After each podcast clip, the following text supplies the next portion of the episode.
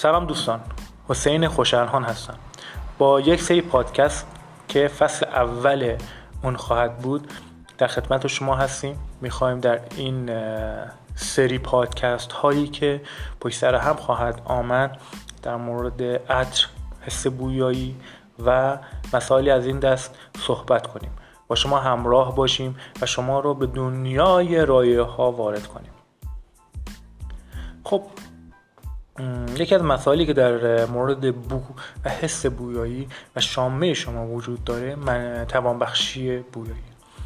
با توجه به اینکه بیماری کرونا حس بویایی خیلی‌ها رو تحت تاثیر خودش قرار داد و حتی بعضی‌ها هستن که هنوز نه نمیتونن از این حس بویایی خودشون به طرز حداکثری استفاده بکنن، خب توانبخشی بویایی میتونه یه راه حلی برای این اشخاص باشه و تعجب نکنید که این توانبخشی بویایی برای همه، حتی اونایی که احساس میکنن حس بویایی خیلی قوی دارن هم میتونه کمک کننده باشه.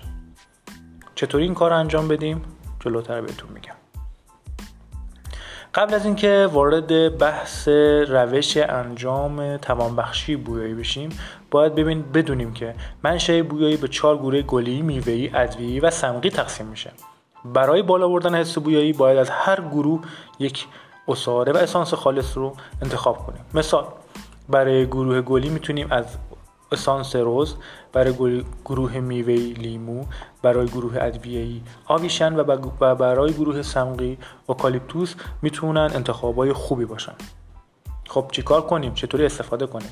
برای استفاده میتونیم صبح و عصر هر اسانس رو به مدت ده ثانیه بو کنیم، به صورت عمیق بو کنیم تا اون بو در ذهن ما هم ماندگار بشه و هم گیرنده های بویایی ما رو تحت تاثیر خودش قرار بده.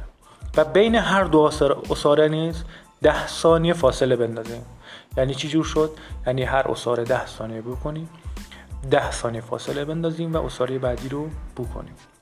این کار رو یک بار در صبح و یک بار در بعد از ظهر انجام بدیم و این روند رو دوازده هفته حداقل و سی و دو هفته حداکثر انجام بدیم. یه نکته اینجا وجود داره.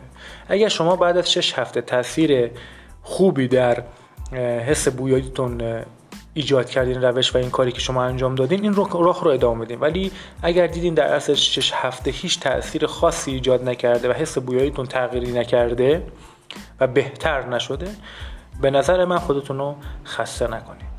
حالا یه سوال، اگر ما این بخوایم جای به جای مثلا عصاره رز جایگزین داشته باشیم باید چیکار کنیم؟ اونم جلوتر بهتون میگم. برای خانواده‌های بویایی که معرفی کردیم من چند مورد دیگه به شما میگم تا اگر عصاره مثلا رز رو در گروه گلی پیدا نکردین چه استفاده بکنیم. برای گروه گلی نسترن، بابونه، بهارنارنج، نرگس، یاس و سنبل گزینه‌های خوبی هستن. برای گروه میوه‌ای توت فرنگی، موز، پرتقال، خیار، نارنگی و سیب گزینه‌های خیلی خوبی هستن. برای گروه ادویه‌ای گلپر، وانیل، هل، دارچین و میخک گزینه‌های مناسبی هستن و برای گروه صمغی منتول، سیر، سرکه و نعنا میتونن گزینه‌های خیلی خوبی باشن. لازمه بهتون بگم و تأکید کنم که در این تمرین ها از اسانس ها و عصاره های با کیفیت استفاده بکنید تا بتونه واقعا تأثیر مثبتی روی حس بویاییتون داشته باشه.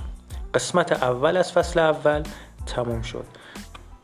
امیدوارم بتونم بازم در خدمتتون باشم و در مورد عطرها و بوها با شما صحبت کنم.